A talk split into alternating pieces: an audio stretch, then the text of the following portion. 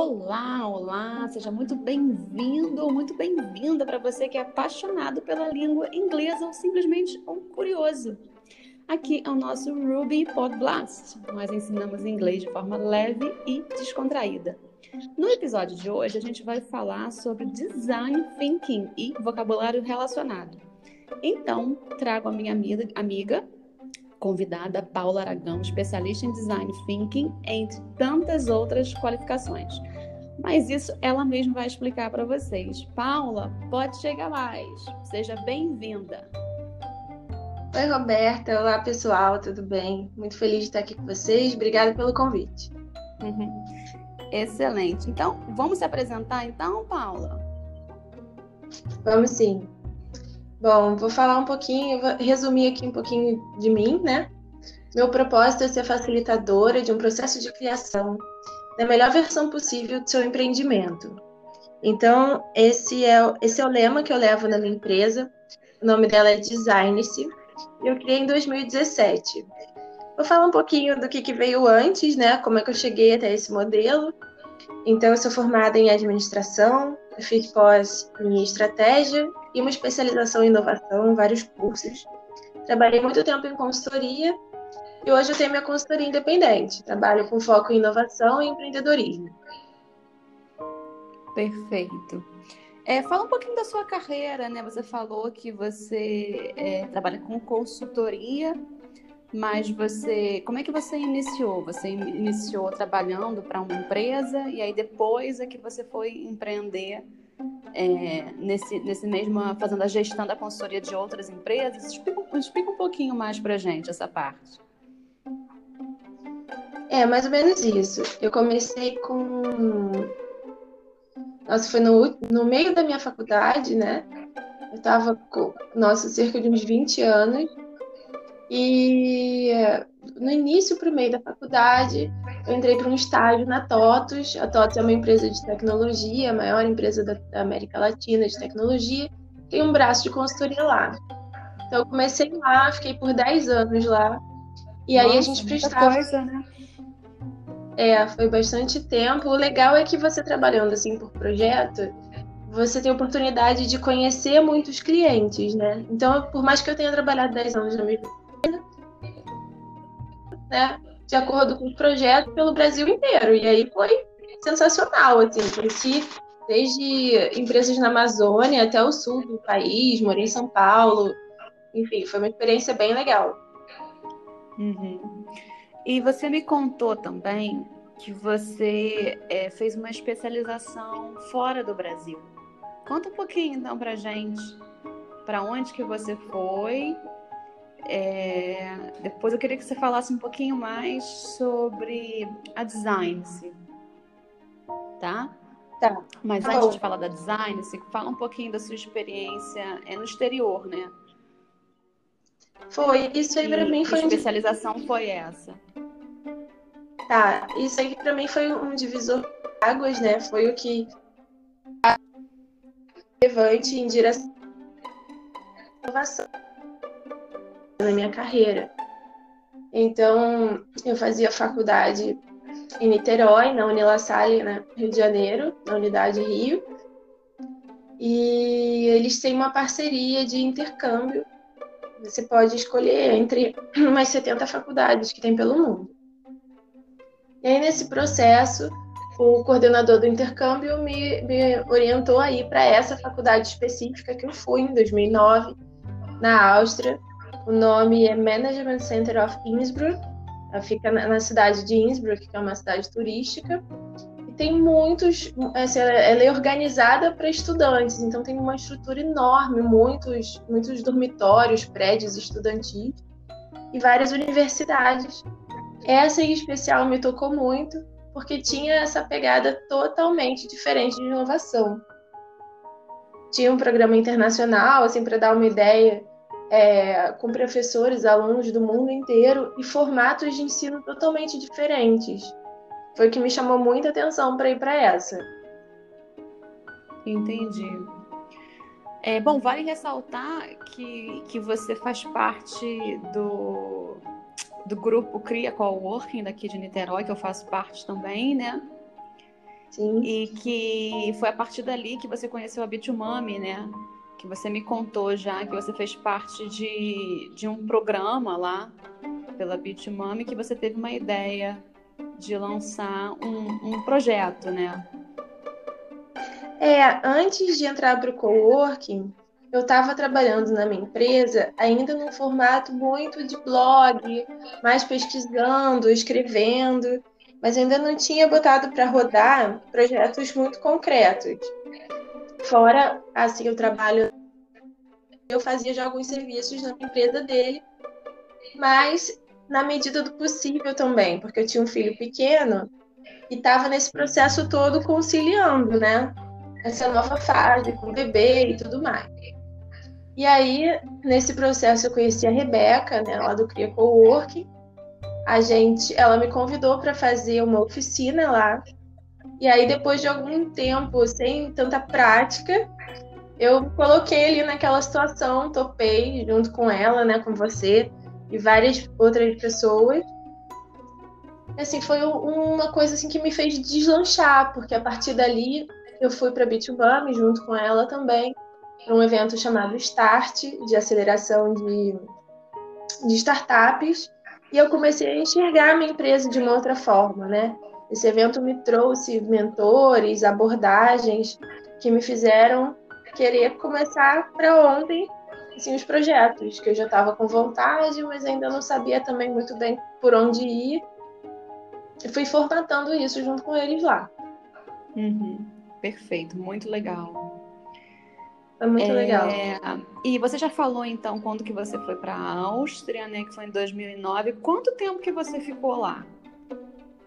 Fiquei seis meses. Peguei o final do inverno e primavera.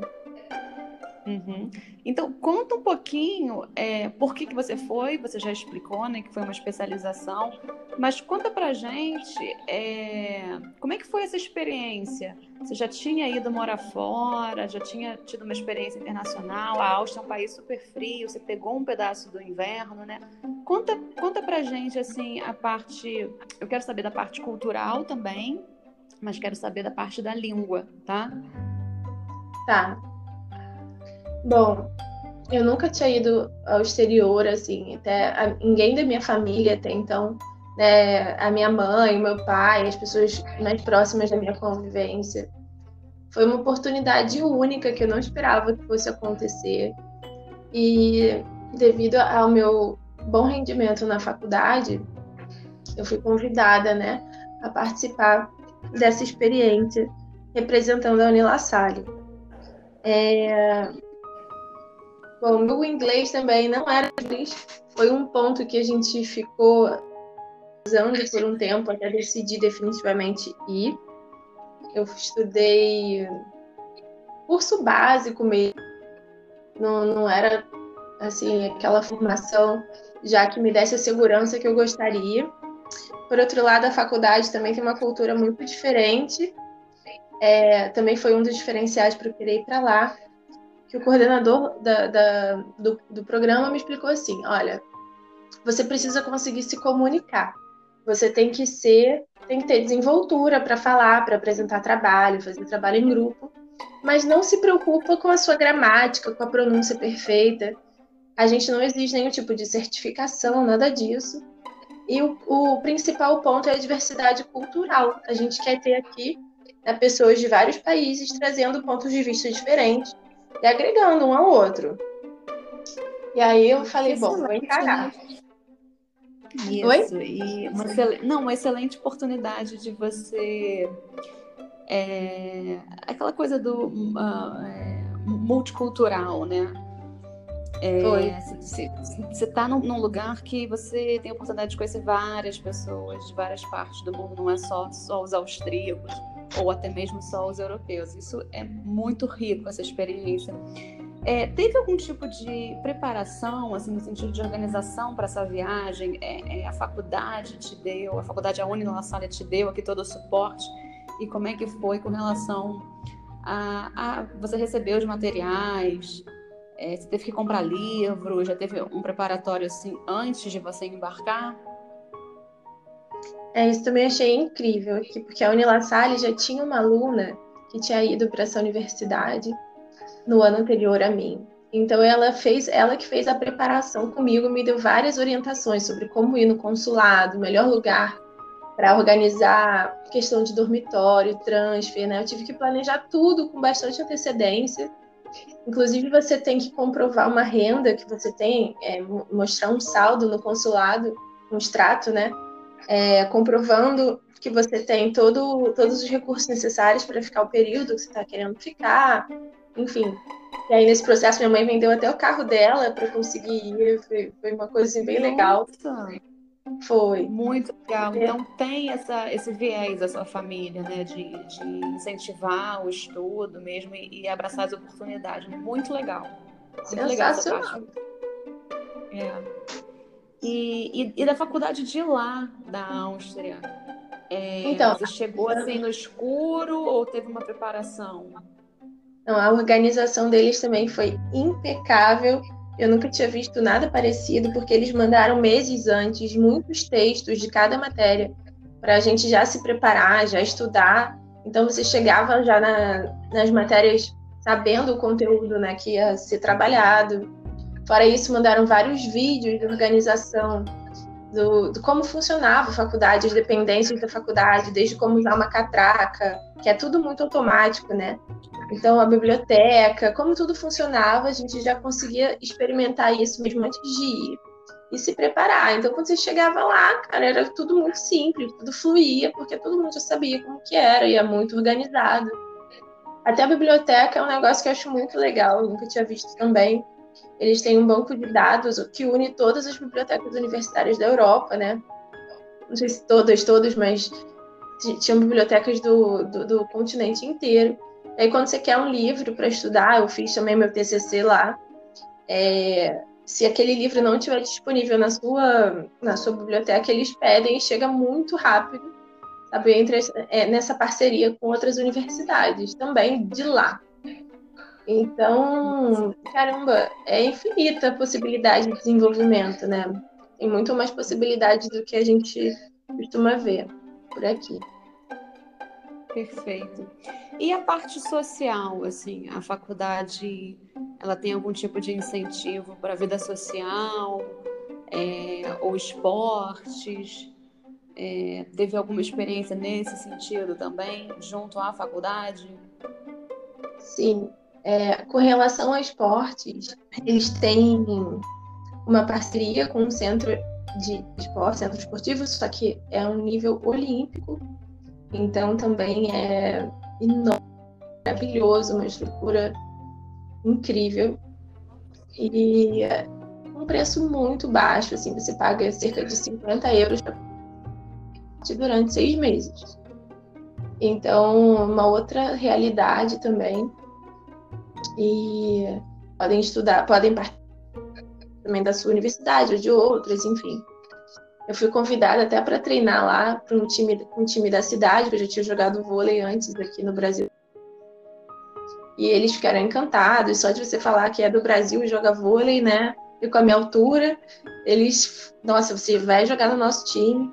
Eu comecei a treinar por um tempo, tinha até chance de morar lá e viver do esporte mesmo mas nada garantido, estava rolando em negociação, acabei optando por ficar só nos estudos mesmo. E a parte social, sim. Uhum. Pode falar, pode falar, pode continuar falando. A, a parte social, é, eles fazem muitos eventos né, entre os alunos, nos campos. Então, eu lembro que teve um dia, como tinha gente do Brasil, não era só eu, tinha mais umas três pessoas, eles fizeram o dia da caipirinha, por exemplo, né? E aí cada com, com temas de cada país e aí todo mundo brinca com você, mexe com você naquele seu dia, né, e tal. Então, acaba que a gente fica bem conhecido, conhece muita gente. Perfeito. É, você falou que a faculdade não tinha nenhum nível de exigência comprovando fluência na língua, que a experiência, a troca é mais importante do que uma fluência, né? Sim. É, mas, por exemplo, e se tivesse uma pessoa que tivesse muito fora da curva? Pois é. Sabe? Tinha algum, alguma questão com isso? Você viu alguém lá com esse tipo de dificuldade? Não. É, não. Como é que era a política da, da faculdade? A política, então, era que eles se percebessem alguém comprometendo o rendimento ali do grupo, eles iam convidar essa pessoa a fazer uma prova, nesse caso, e possivelmente se retirar, né? Era até um medo que eu ficava, assim, porque eu não, eu não tinha noção da, do nível que seria, né? E aí, se eu conseguir me dar. E foi muito tranquilo e ninguém, ninguém passou por isso, né? Todo mundo teve um bom resultado, assim, em geral, né? Algumas pessoas ficaram reprovadas em algumas matérias, mas aí eram questões técnicas da matéria, não da, do inglês. Entendi, perfeito. É, e você entrou em algum tipo de programa especial? É, por ser uma aluna de fora, você, você, praticou vôlei, sim, mas tinha algum programa é, focado para os alunos é, internacionalmente, assim? E, e, se sim, como é que foi a questão da comunicação? Como é que vocês faziam para se virar caso, por exemplo, tivesse uma palavra, alguma coisa muito específica? Naquela época já tinha é, smartphone, né? Sim. 2009 foi no iníciozinho, bem no iníciozinho, mas o mundo era outro naquela época, na verdade, né? Era bem diferente. É, como é que você, então, como que fazia assim essa comunicação? Como que era feita com esses alunos que também eram de fora, né? É, tinha, tinha uma regra, assim, uma, não era uma coisa tão obrigatória, mas que eles recomendavam que todos os alunos de fora fizessem. Então tinha um programa internacional, né, chamava International Program, e um curso de alemão introdutório. Então todo acabou que todo mundo passou por isso. E, e aí só se aplicava a alunos estrangeiros, não aos austríacos. Alunos e professores estrangeiros. É... Aí você falou como a gente fazia com o inglês em si, né? quando tinha gente que com alguma dificuldade com algum termo, às vezes a pessoa acabava até fazendo uma mímica, assim, ou então pegava, falava no seu próprio idioma, né? E aí é engraçado, porque na questão da origem da língua, a gente consegue entender italiano, espanhol, né? e quem fala muito bem inglês, ou é nativo inglês, consegue atender, entender bastante palavra em alemão também. Então acabava que era uma mistura ali na hora do aperto, mas que todo mundo no final se. É, é bem legal. Não, é bem isso é mesmo.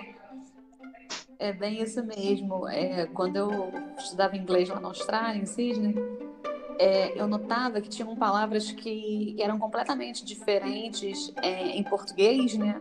Tem muitas, muitas palavras que são muito parecidas em inglês e português, mas palavras que são completamente diferentes. Por exemplo, eu lembro de uma ashtray, que é uhum. é cinzeiro. E uma palavra totalmente diferente em português, mas ashtray, a, a raiz é parecida com o alemão. Então tem uma, uma raiz germânica aí no inglês também, né? Então, uhum. Então quando tinha umas palavras assim que eram completamente diferentes para nós, as palavras latinas, né? Com raiz latina, eu sentia que elas se aproximavam da raiz germânica da, da, da língua alemã. Então eu notava que os alemães, os suíços, é, eles, eles entendiam melhor, sabe? Então isso é, isso é bem interessante mesmo. É, e funciona, na verdade. Na prática, na prática, na hora do vamos ver do aperto, isso super funciona.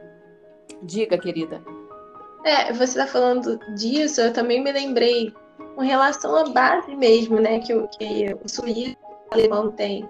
Eu vi muitas pessoas desses países falando mais de três idiomas, né? Porque eles dizem que já é uma prática das escolas, né? Ninguém faz curso fora, eles não têm assim, ah, vou fazer um cursinho de inglês, assim. É, as pessoas contavam que era assim, desde sempre, e adquire influência porque também tem mais facilidade para viajar, né? E aí as bordas ali que eles falam, né? São muito próximas é fácil de você mudar de idioma, mudar de país, aprender outro idioma, voltar mais fácil para eles. Então você vê muita gente falando vários idiomas. É muito, muito legal, assim, muito rico, né? É, principalmente os suíços, eles têm um ensino muito forte. É, e, e, isso passa pelas línguas também. Então, eles já na escola eles já aprendem é, alemão, francês e inglês. Então, você já sai do, do ensino do nosso, assim, que seria o ensino médio, já fluente nas três línguas. É, e o border que você falou é fronteira. É. O border é fronteira com outros países. Bom, vamos lá, vamos é, falar um pouco sobre o vocabulário é, típico usado na sua faculdade das matérias que você cursou, né? Você falou que você estudou alemão, então é, tinha algum título assim essas essas matérias? Vamos falar um pouquinho sobre isso? Vamos. É, isso é tão engraçado, porque eles se dizem faculdade de inovação, né? Empreendedorismo, se apresentam assim. Se olhar os nomes das matérias, elas não são um nome inovação. Não ler em nenhum momento no, como título de matéria ou, ou, encontrar por lá o termo design thinking, por exemplo, que é uma metodologia que acaba estando presente, na verdade, em todas. Você vai cursando, você vai entendendo que a inovação está no formato e na abordagem em vários aspectos, não necessariamente no título. Então, os títulos, por exemplo, tem matéria, algumas matérias aqui se chamavam Marketing Psychology, Consumer Behavior, uh, Understanding Austrian Society and Culture, que era um negócio muito legal, falar sobre cultura, entender a cultura deles. Uh, tinha aula de artes e mídia, onde a gente fez um exercício de gravação de vídeo com celular e edição. Você vê. Então, é uma abordagem muito. E isso é super inovador, né? Porque hoje em dia todo mundo faz. Todo mundo com o celular na mão pode criar uma conta, por exemplo, no YouTube e, e, gravar um vídeo, né? Então, realmente o que se falava hoje, já 11 anos atrás, é realmente o que acontece de fato, né? Sim, eles estimulavam a gente a fazer isso desde 2009. Eles já, por exemplo, uma das matérias que a gente fez era para entregar um blog. Então, era para explicar vivências, experiências, análises de, de, de locais, modelos de negócio e digitar, colocar foto na internet, no formato de blog, para estimular esse tipo de coisa. Entendi, perfeito. Mais alguma coisa de com relação às matérias? Você falou com relação à cultura. Então, marketing, alguma... teve alguma matéria de marketing?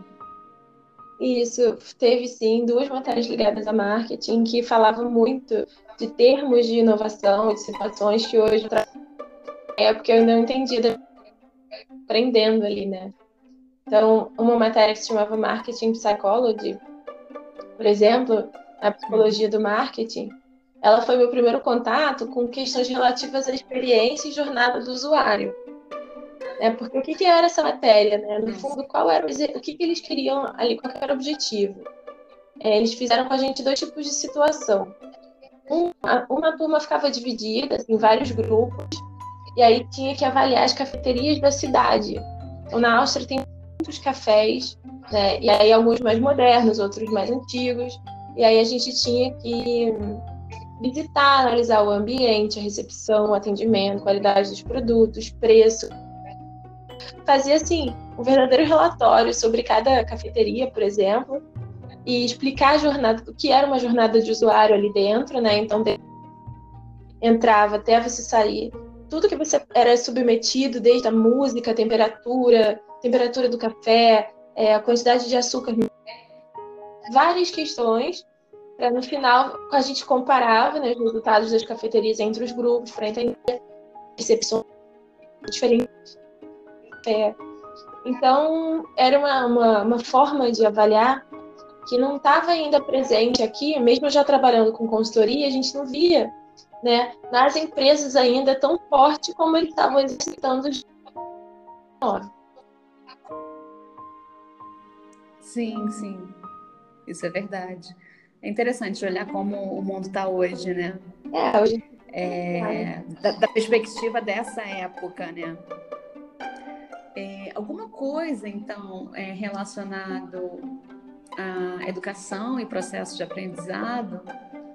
É, tinha alguma matéria relacionada ao futurismo? Como que as pessoas vão se comunicar, se transportar no futuro?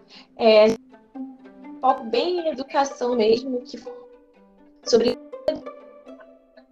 eles falavam muito sobre isso, do avanço que isso teria. Inclusive, teve um exercício ligado ao futurismo que você falou, que era assim, a gente imaginar sem consultar nada, né? Não era, o objetivo não era fazer uma pesquisa para apresentar de ensino à distância. Eles já traziam que isso ia, ser, ia ter um crescimento enorme, sem aprofundar, eles falavam assim: fechem os olhos e escrevam para vocês a situação daqui a 10 anos, que é onde a gente está agora, né? 2020. Então, eu acho muito legal olhar esse material hoje, né, chegando ao ano que eles submeteram ali o exercício, e eu, e eu gosto de fazer isso, continuo fazendo isso. Texto, alguma coisa que eu escrevo que eu acho que vai acontecer, e guardo, boto o ano, e depois, quando chega naquele ano, eu gosto de que que eu, se eu tive uma boa percepção ou não, enfim. Sobre, sobre essa... Ah, muito legal. É. E isso já é um uma das, dos processos do design thinking, né? É você deixar fluir as ideias sem filtro, né? É, dessa época, é, dessa atividade é, que você tinha que imaginar o futuro, né? Você tem algum material para gente? Sim, um pouquinho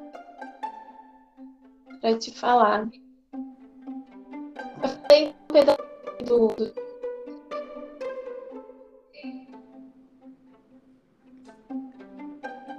tá? Tá perfeito. Bom, então vamos lá. Dizia assim: In the next years, the education will change more and more with the influence of technology resources. Wherever the moment, space, situation, the communication will be easier and people will see, hear, talk, write to each other without barriers. The cost will be increasingly smaller and the speed and connection without any obstacles. The concept of distance will change deeply and the forms to teach and to teach. É, tem uma outra parte que fala aqui about the computer. I would like to have I, I wouldn't like to have a keyboard, but just voice commands and touch screen.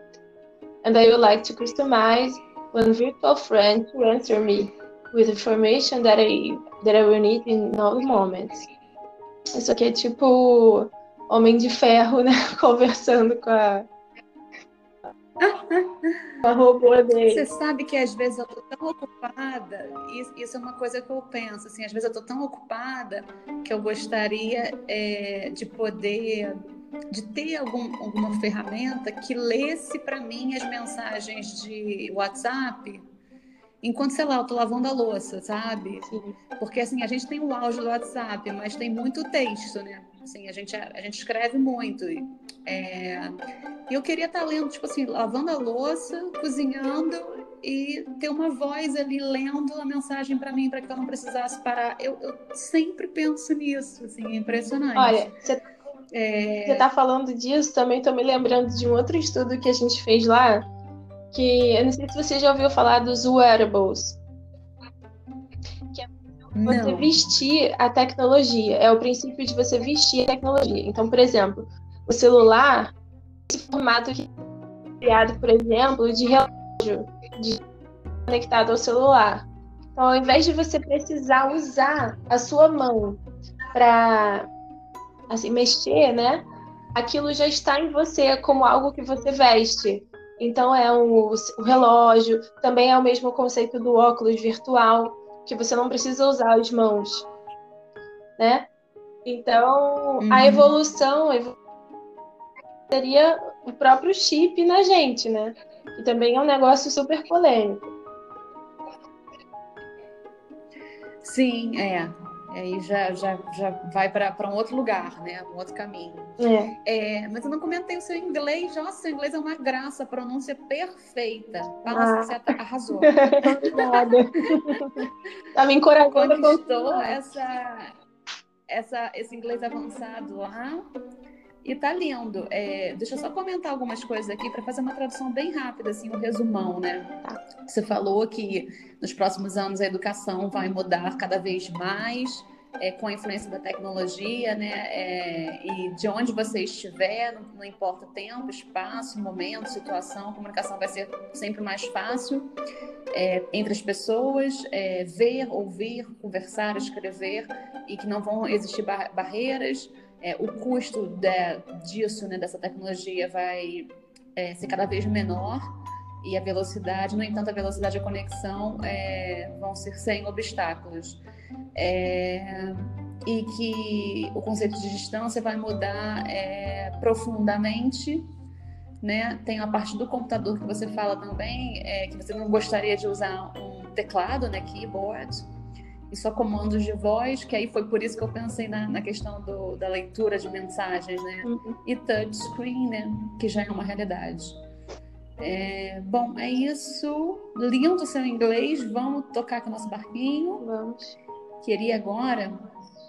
Ah, vamos falar então sobre vocabulário de design thinking. Vamos começar então com design thinking. O que, que é essa palavra? Assim, se alguém te perguntar você tem que responder assim de uma forma sucinta, né? Porque é um ponto assim de interrogação, um question mark, né? É. É, na cabeça de muitas pessoas, né? E achei super interessante quando você comentou que na faculdade não tinha uma matéria de design thinking, mas que ela estava presente em praticamente todas as, as matérias, né? Então, achei super interessante essa parte, né? Que significa simplesmente que o design thinking passeia por vários aspectos, né? Mas queria que você comentasse, então, você como especialista, é, se você tivesse que explicar para uma pessoa que nunca ouviu falar de design thinking, tá? Sim, eu acho que a forma mais simples de explicar é falar que é uma forma criativa de resolver problema mas tem vários uhum. conceitos, né? Várias pessoas trazem vários conceitos. O, o estudioso de referência, o profissional de referência nesse assunto é o Tim Brown, que é o fundador da IDEO, empresa pioneira nesse conceito. E assim, agora não existe uma palavra em português para traduzir ao pé da letra o que é design thinking nem a, nem a própria palavra design tem um, uma tradução, né? Então, assim, se você for pensar em thinking, é pensando. Mas se você for pensar em design, a palavra mais próxima seria projetização. Mas que também não traduz exatamente o que é design. Então, fica mais, uhum. fácil, fica mais fácil visualizar a diferença trazendo um exemplo. Então, se você pensar, ah, diversas empresas podem projetar um computador, podem fazer um projeto do que é um computador, isso seria uma projetização. Mas executar o design daquilo, ninguém fez tão bem até hoje quanto a Apple fez.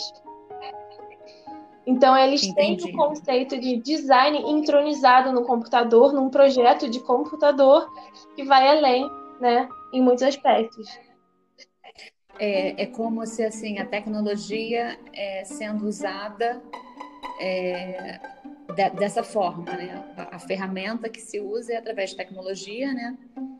É, para fazer um design é, inovador, diferenciado, né? Isso. E aí eles têm várias ferramentas para isso. Então, passa desde os valores, né, os principais valores do design thinking, os três únicos, na verdade são experimentação, colaboração e empatia. Então, todos os exercícios que são feitos, análise de produto, de serviço, de jornada, eles sempre vão estar embasados nesses valores. Né? Então, isso é um ponto que também acho que vale a pena destacar. Tem pessoas especializadas só em cada um desses valores, para ter uma ideia. De, de, do volume de material, né? do volume de conteúdo que, que existe em cima do design thinking. Eu não, não conhecia, não sabia disso mas super interessante. É, eu separei aqui algumas, que é uma é brainstorming, que é da tradução assim, literal seria uma tempestade cerebral, mas nada mais é que deixar fluir as ideias entre um grupo de pessoas sem filtros e sem críticas. Peraí, só um é. segundinho. Peraí, Beto, meu filhote acordou. Pode trazer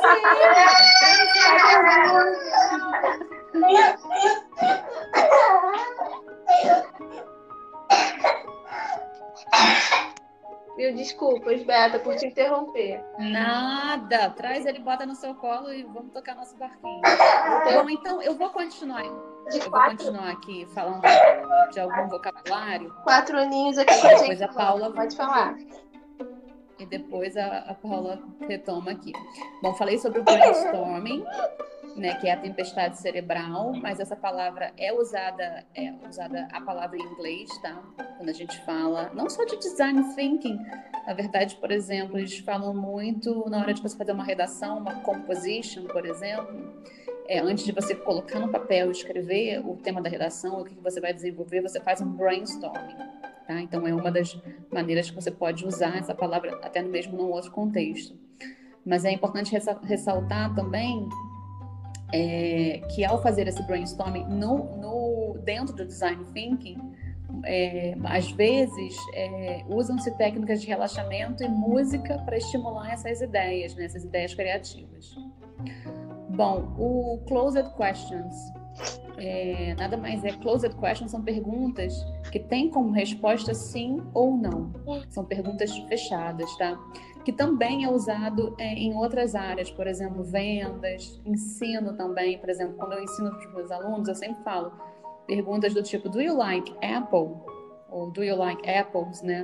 Aí você vai sempre responder Yes, I do, sim, ou No, I don't. Então, eu sempre explico para os alunos que esses, essas perguntas são perguntas de é, respostas fechadas. Por exemplo, na área de vendas, quando você recebe treinamento, é, por exemplo, você trabalha numa loja, é, eles sempre falam para você nunca fazer pergunta para o cliente que entrou na loja, é, fazer pergunta fechada. Eles falam sempre que é para você fazer uma pergunta aberta para você, a partir dali, é, conseguir iniciar uma conversa com aquele possível é, cliente, né? Por exemplo, é, have you ever been here before? Você já esteve aqui na, nessa loja alguma vez? A resposta vai ser sim ou não. Daí você não consegue é, iniciar uma conversa. Mas, por exemplo, se você está trabalhando dentro do shopping e você não está vendo como é que está o tempo lá fora, né? Você está num ambiente fechado, uma pergunta clássica é perguntar do tempo. How's the weather outside? Como é que está o tempo lá fora? É, como eu trabalhei com vendas, né? Trabalhei em loja é, lá na Austrália, eu recebi esse tipo de treinamento. Então, é, é por isso que eu sei disso, apesar de não ser dessa área. Acabo sendo, né? Porque a gente, como empreendedora, a gente tem que é, tocar em várias frentes, né? Ô, Beta. É... Oi. Com relação à questão do closed questions and open questions, é, também e sobre o, a inovação, eu acho legal falar que na metodologia se faz primeiro sempre closed questions com, com as pessoas né, que vão experimentar alguma novidade ou que, estão participando de um projeto para criar isso, para conseguir fazer uma mensuração objetiva das ideias que fazem sentido. Porque se a gente deixar as, as perguntas abertas, você não consegue comparar né, as respostas da mesma forma, porque, enfim, você não consegue comparar a banana com maçã. Aí, se você simplesmente compara é, o sim ou não das respostas, você consegue ter um primeiro filtro do que faz sentido para as pessoas que estão envolvidas nesse processo, para depois aprofundar né, na, na parte aberta mesmo do formato de cada coisa. Uhum, perfeito, né? Então, é, na verdade, por exemplo, vendas não é não é legal usar perguntas fechadas, mas, por exemplo, no design thinking é, é até melhor, né? Usar perguntas de fechadas, né? É, conseguir filtrar ideias, né? Pesquisa para filtro de ideias. Isso. Uhum. Vamos aqui para o próximo, que é o Customer Journey, que nada mais é que a jornada do consumidor. Né? Quando a gente está falando de inovação, por exemplo, é, uma empresa é, inaugurar um novo tipo de serviço ou, ou, colocar no mercado um novo tipo de produto, a gente tem que pensar nessa jornada do consumidor também. É, tem um... É, e é um termo usado em design thinking. Diga. Tem um outro ponto relacionado a esse termo. É, dentro de design de serviço, que a gente fala touch, é, touch contacts, touch points contacts, que é os pontos de contato do consumidor. Então, a jornada em si, ela vai focar muito, né, ele, a partir do momento que ele tem um contato direto com você até o pós-venda. Esses outros pontos você consegue enxergar até antes, desde como ele foi parar é, na sua empresa. Então, se foi por um e-mail, se foi por uma apresentação de outra pessoa, se ele, como ele ouviu falar daquilo. Então, tem todo um processo de entendimento da marca e como o cliente vê a marca, além da jornada de compra efetivamente. Entendi, perfeito. É, bom, o próximo uh, próximo termo aqui que eu separei é o Experience Prototyping. Que você quer explicar esse, Paula? Experience Prototyping. É, é com relação à etapa de prototipação que a gente fala em português, né? Ou de elaboração de protótipo. É um modelo que pode ser desenhado em vários níveis de complexidade, baixo custo até alta complexidade e alto custo, né? Então, normalmente ele começa sendo feito com sucata, lego, coisas bem simples e vai evoluindo, né? Conforme esse, esse protótipo vai sendo aprovado, os investimentos vão evoluindo naquela área e criando outros mais avançados até se chegar no produto ou serviço que vai ser comercializado de fato. Entendi. E, bom, aqui a parte de vocabulários a gente já falou. Eu queria que você falasse um pouquinho assim da sua experiência pessoal, dos skills, né, adquiridos, habilidades, skills são habilidades, tá? Uhum. É, adquiridos nessa jornada de, de fazer, né, essa, essa faculdade de sanduíche lá na, na Áustria, assim, o que que de forma pessoal acrescentou, assim, para sua vida? Eu acho que tem dois aspectos aí. Um é que me trouxe assim, uma confiança em mim mesma, na, na, minha capacidade, na minha formação, de me virar e de acreditar que eu consegui, consigo, sabe, conseguiria lidar com aquilo tudo, como deu tudo certo, né? Acabou sendo uma experiência que me fortaleceu muito é, nesse sentido, de estar convivendo com pessoas, às vezes até, né, poxa, que estudaram na Suíça, Alemanha, tem uma formação que a gente fica imaginando, hum, será que eu, brasileiro, vou conseguir, né? E acaba sendo um pouco até de preconceito com a gente mesmo. Eu vi que é possível, sim, a gente se relacionar com eles e, e construir coisas bem legais e agregar, né? E aí, outro aspecto, quer comentar? É, não, eu acho que, que passa por, por isso mesmo, assim, a, a sua autoconfiança é, vai lá em cima. E o, o, que assim, da minha experiência, assim, que eu penso, é assim, depois que eu passei por essa experiência de morar fora, me virar, né, e tal, tô preparada para tudo, meio que isso, assim. Acho que é uma coisa assim, eu, eu comparo muito com a maternidade, uhum. sabe? Porque depois que você é mãe, e fica ali, a cada três horas você tem que amamentar, aquele bem início de maternidade, né? Puerpério junto, nasce uma, um filho nasce uma mãe, né? Esse processo todo, tudo junto, misturado, assim, que sem hora para acordar, sem hora para dormir, muitas vezes não dormindo, né? Que acho que, que a maternidade, ela dá essa... Você vira uma leoa, Sim. né? É, então, eu comparo é, essa, essa experiência de morar fora com essa experiência da maternidade. Assim, para mim, com certeza, foram as, as duas experiências mais impactantes assim da minha vida. Apesar de que eu tive uma experiência também muito impactante que foi colocar uma mochila nas costas e viajar sozinha pela América do Sul. Nossa, uma mochila nas costas. Eu, eu saí. Eu nunca, eu acho que eu nunca contei isso aqui. Eu, eu saí daqui do, do Rio, uhum. né? E fui até Santiago do Chile de ônibus. Caramba! E aí, quando eu falo sobre.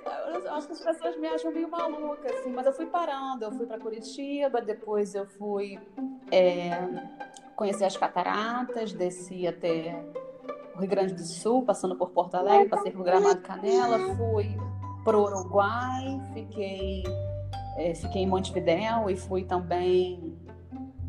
Ai, gente, como é que é o nome daquele lugar agora que eu esqueci? Passei por três lugares é, no Uruguai, de lá peguei uma balsa para Argentina, para Buenos Aires, fiquei lá, uma amiga minha morava Lá fiquei no, no, apartamento dela, juntas, eu e ela. Aí sim, eu já estava assim, viajando já há uns 15 dias, sozinha, completamente sozinha. E aí fiquei lá com ela e juntas nós cruzamos a Argentina inteira e fomos para do outro lado, Mendoza, né?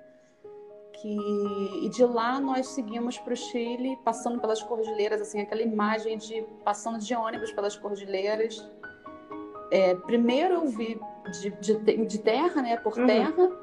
E depois eu do, do, de Santiago do Chile, eu fui até a Patagônia, voltei para a Argentina, fui conhecer a Patagônia Gente, do lado da Argentina, Ushuaia, Ushuaia e é o Calafate. Eu fui para a Terra do Fogo, a cidade mais ao sul do mundo, Ushuaia. Nossa, e gravar um aí eu vi as, as cordilheiras, eu vi as cordilheiras de cima do avião e vi de baixo.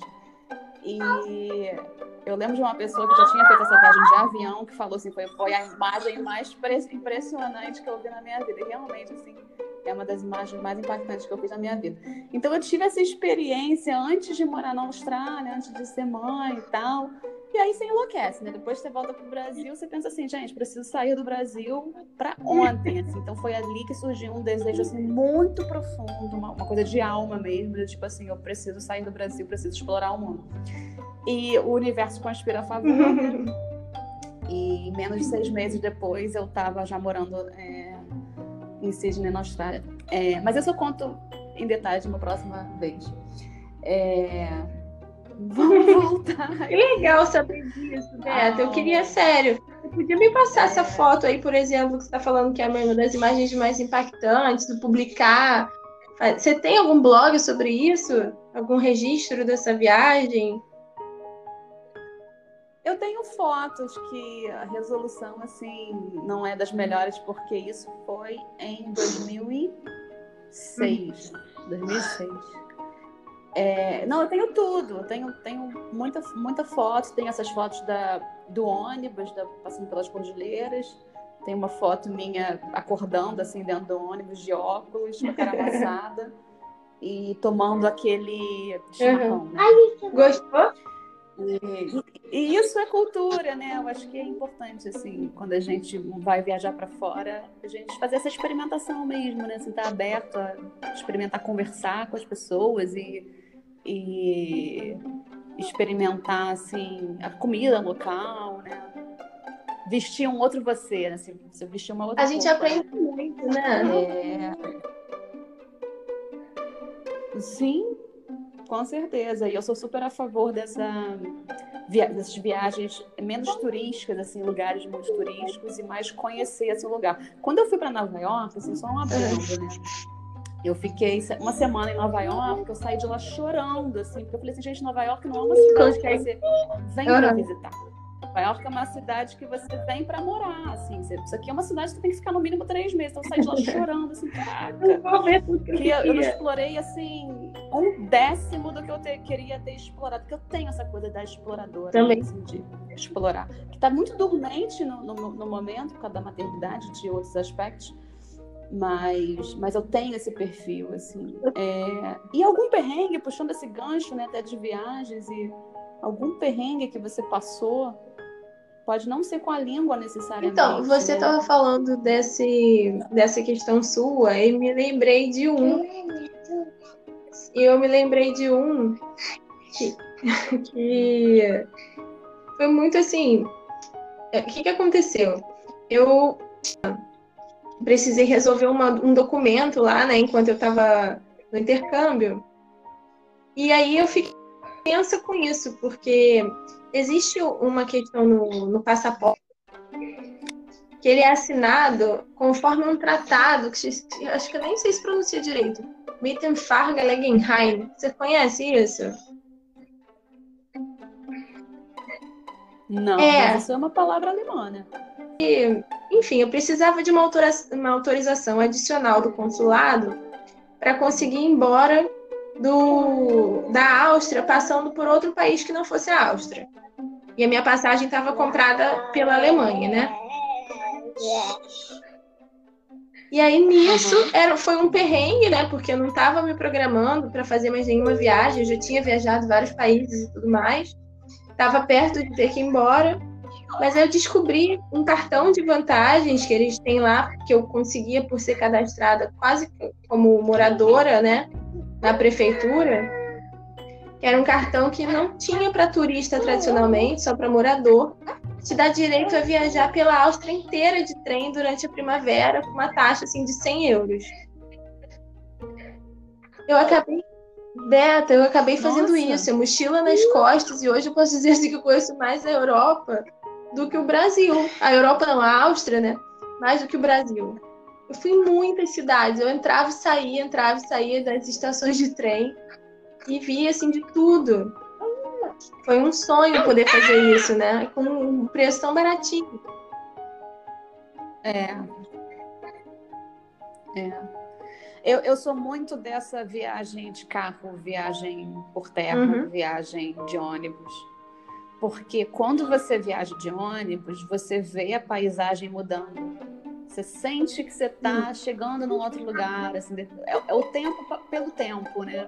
Quando, assim, eu nunca tinha ido para o sul do Brasil, então quando eu comecei a sair do Rio, fui descendo, né? Cheguei em Curitiba, é um clima diferente, a, as árvores são diferentes, você começa a ver pinheiro, sabe? Uhum. Coisa que você não vê aqui no Rio. É, o jeito que as pessoas se vestem, o, o sotaque é diferente. Então, é, para quem tem tempo e pode, é, uma viagem de carro, uma viagem de ônibus, é, é, é perfeito, assim.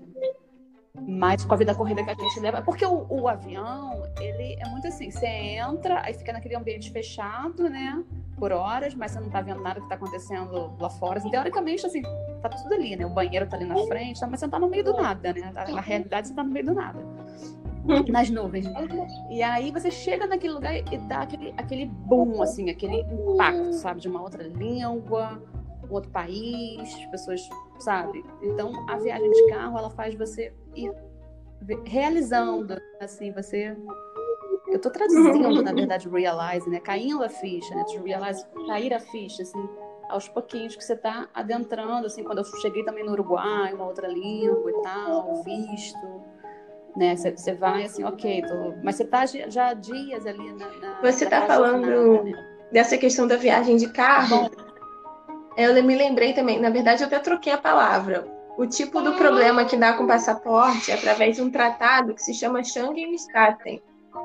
E o, essa questão do, da viagem de carro, uhum. é esse nome, Mittenfagelegenheim, que você consegue lá viajar pra, de carona entre os países, Roberta. Que nem tem Uber aqui.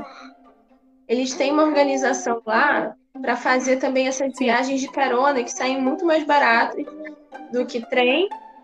E você conhece pessoas do mundo inteiro também, né? E é tudo monitorado pela polícia, é muito seguro, Sim. sabe? Eu também vivi umas coisas assim que eu uhum. que foram fantásticas, assim, de você entrar e sair de país, de cidade, com pessoas que também nunca tinham estado ali. Fui com meu marido, ele teve lá na época a gente era namorado, então a gente fez essas coisas juntos, sabe? Perfeito. E é, é o Waze, né? O Waze hoje em dia ele. Não, o Waze não, o Carpool, que eu acho que é do Waze, né? Não sei se estou falando besteira, mas hoje em dia tem essa possibilidade de você, através do aplicativo, você é, dar carona, né? Mas isso assim, dez anos depois, né? A Áustria já estava fazendo isso há muito tempo. Bom, a gente está chegando ao final do nosso, nosso bate-papo. Poderia ficar aqui horas trocando uhum. ideia. Eu queria que você falasse agora, dar um conselho para quem deseja estudar fora, assim, no modelo que você foi, né?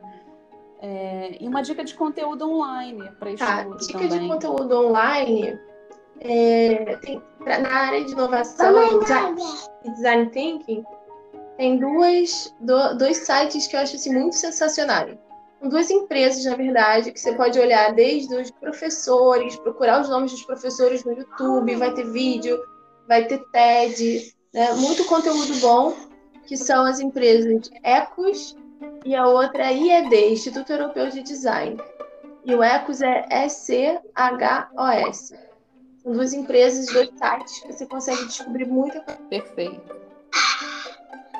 Aí, com relação, com relação à dica para estudar fora, cara, eu, eu, acho assim, conversar com pessoas que já, já fizeram isso é um bom passo, até me disponho, que eu amo falar sobre isso e, e contar sobre essa universidade, sobre essa cidade que eu morei, sobre as coisas que eu vivi, alertar sobre o que a pessoa precisa se preparar, como eu posso ajudar com isso para que seja bom, como aproveitado da melhor forma. E assim, conversar, conversar, pesquisar e não ter medo, né? Entender que lá é um contexto muito diferente, que as inseguranças e medos que às vezes a gente fica né, com a percepção que a gente tem aqui é, são muito. passam longe de lá, né? Tem outra segurança, outra estrutura, outras formas de se virar. Que vale muito a pena, é um sonho. Perfeito, adorei.